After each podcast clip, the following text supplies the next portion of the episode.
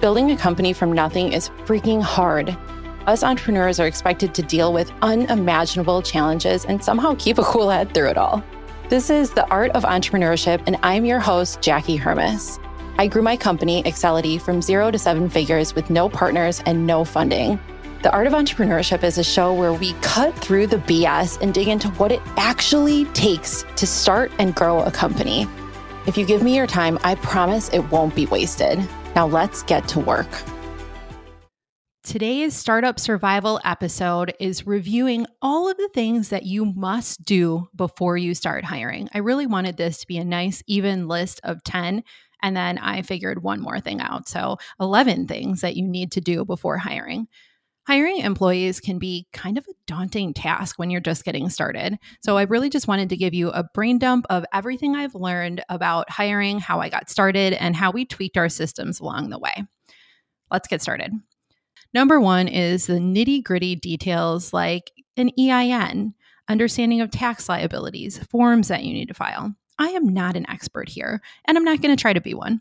I'm going to leave a great article from the SBA that will provide all of the information that you need in the area. Plus, consulting an accountant is never a bad idea. This is one of the things that people don't spend money on up front and they try to do it themselves, and that can definitely kick you later. So make sure you check out the show notes for that link. Number two is a hiring process. When I got started, I didn't want to create a process from scratch. Well, to be honest, when I got started, I hired my first person over one coffee and was like, oh, this looks good. So I definitely didn't have a process in place up front. And that's how I know that you should have one. So my first hiring process was the one outlined in the book Who by Geoff Smart. We still use some tidbits from this process, and it was a really good starting point that helped me feel like I was doing my diligence to hire correctly instead of flying by the seat of my pants, like I just told you I did for my first hire. Number three, the third thing that you must have is a job description and key responsibilities. I encourage you to be very clear about what you're looking for in an employee. By the time you even get into an interview with a potential team member, you should really have a good idea that they are a fit for the job and they should have a good idea that they want the job. Hiring without a clear outline of what the job will entail, even if it changes, as it always does as a startup, is really a recipe for disaster and a recipe for a dissatisfied employee. Number four is defining what success looks like. This is something I find that many hiring managers and many entrepreneurs end up missing. They might have a job description, but the employee is often unclear about what success actually looks like. We use EOS, the entrepreneurial operating system, at my marketing agency, Accelity, and we set goals every single quarter that outline what success looks like in the role. Now, if you're not ready to implement EOS, we have 20 employees, and we really, at this point, we're just ready to implement it in the last year. Read the book Traction and take the tidbits that you think will work for you. When you're defining what success looks like, just remember that your new team members should be super clear upfront what three, four, five, however many things they need to do to be considered successful in the role. Number five is something that no one really likes to talk about, but it's a performance management and discipline system. Performance management system is something that I find entrepreneurs or managers sometimes create when they actually need it, and that is a mistake when you have an underperforming employee and you need to discipline them, you don't want to create that process on the spot.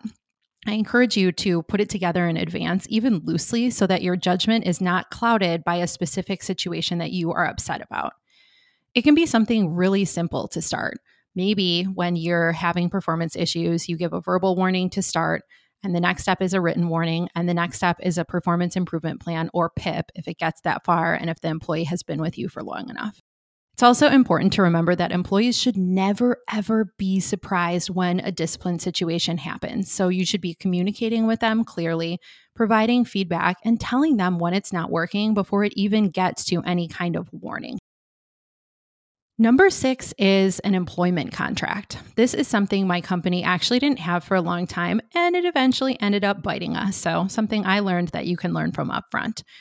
A simple employment contract typically includes a non disclosure agreement, a non compete if applicable, and protection for whatever intellectual property you have within your business. we didn't have a contract at all, like I said. And then we ended up having an employee leave to go work with a client, which is a big no no in the agency world. And we ended up parting ways with the client. So it cost us an employee and it cost us a good amount of revenue. Neither situations were great for us. I know that it costs money upfront to get an employment contract in place, and lawyers are not cheap. However, I have found that some lawyers will allow you to draft agreements based on templates or other information that you find online, or at least outline what you want in them, and then they edit from there to save you money. Honestly, even a contract from the internet is probably better than nothing, but don't quote me to your lawyer. Number seven is communication systems.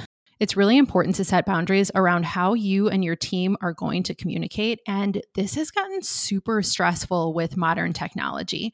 Employees now communicate on Slack via email, text, Zoom, project management systems, and it is really freaking hard to keep up. Maybe this looks like setting standards for how you would like to be communicated with and typical turnaround and response times. And then making sure that you get that information from your team member as well. This is something you can always build on, but it's really good to be clear up front. And this is something I haven't always done that you can learn from. Number eight is a payroll system. Get one upfront and make taxes easier. Instead of trying to piece together payroll, which is much cheaper and it's tempting for a broke entrepreneur, especially, I bit the bullet and I went with the platform Gusto when I started hiring. Now, now that we have 20 employees and a number of contractors in Gusto, it's pretty expensive. It's more expensive than many platforms, but they also tell you everything you need to know about payroll, taxes, forms that you need to file. In fact, they file them for you, even down to hiring in other states, which is something we started doing because of COVID. Every time we hire in a new state, Gusto tells us what accounts we need to set up to pay taxes, how to do it, and they will even do it for you for a fee.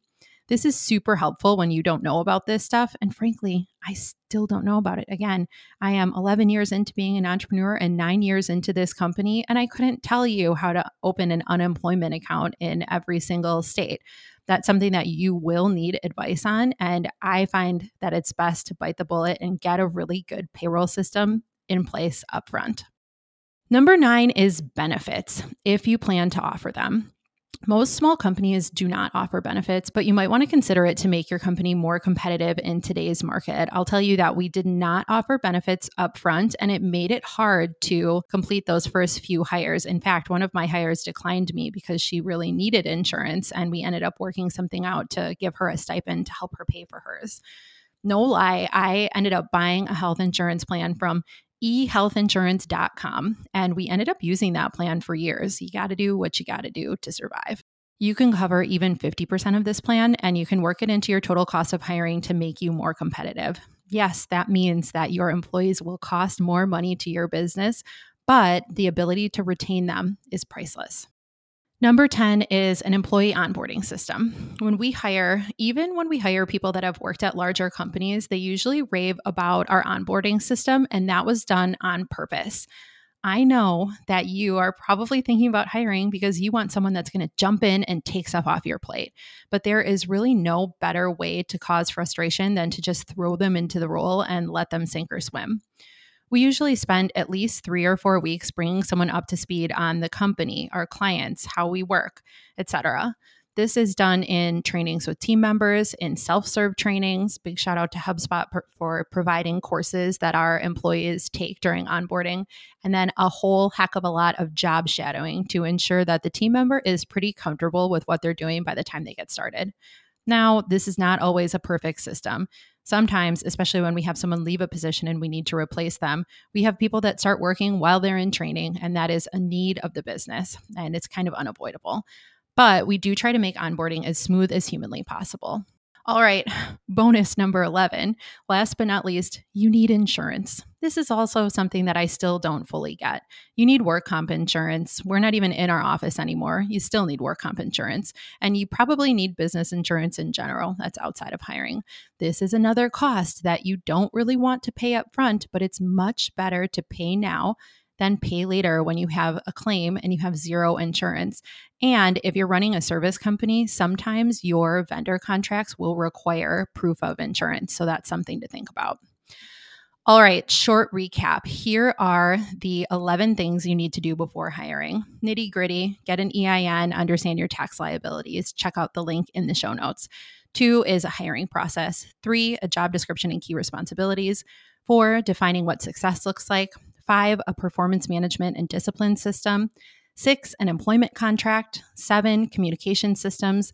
Eight, get a really good payroll in place. Nine, benefits if you plan to offer them. 10, an employee onboarding system. And bonus number 11, everyone's favorite topic, insurance. All right, I think we're a little over time. That is it for today. I really appreciate you sticking with me, and I hope that you got tons of value out of this outline of what you need to do to get started in hiring. If you did, send it to anyone you know that's thinking about hiring employees and needs this information. And I will see you for a Things People Say episode on Friday.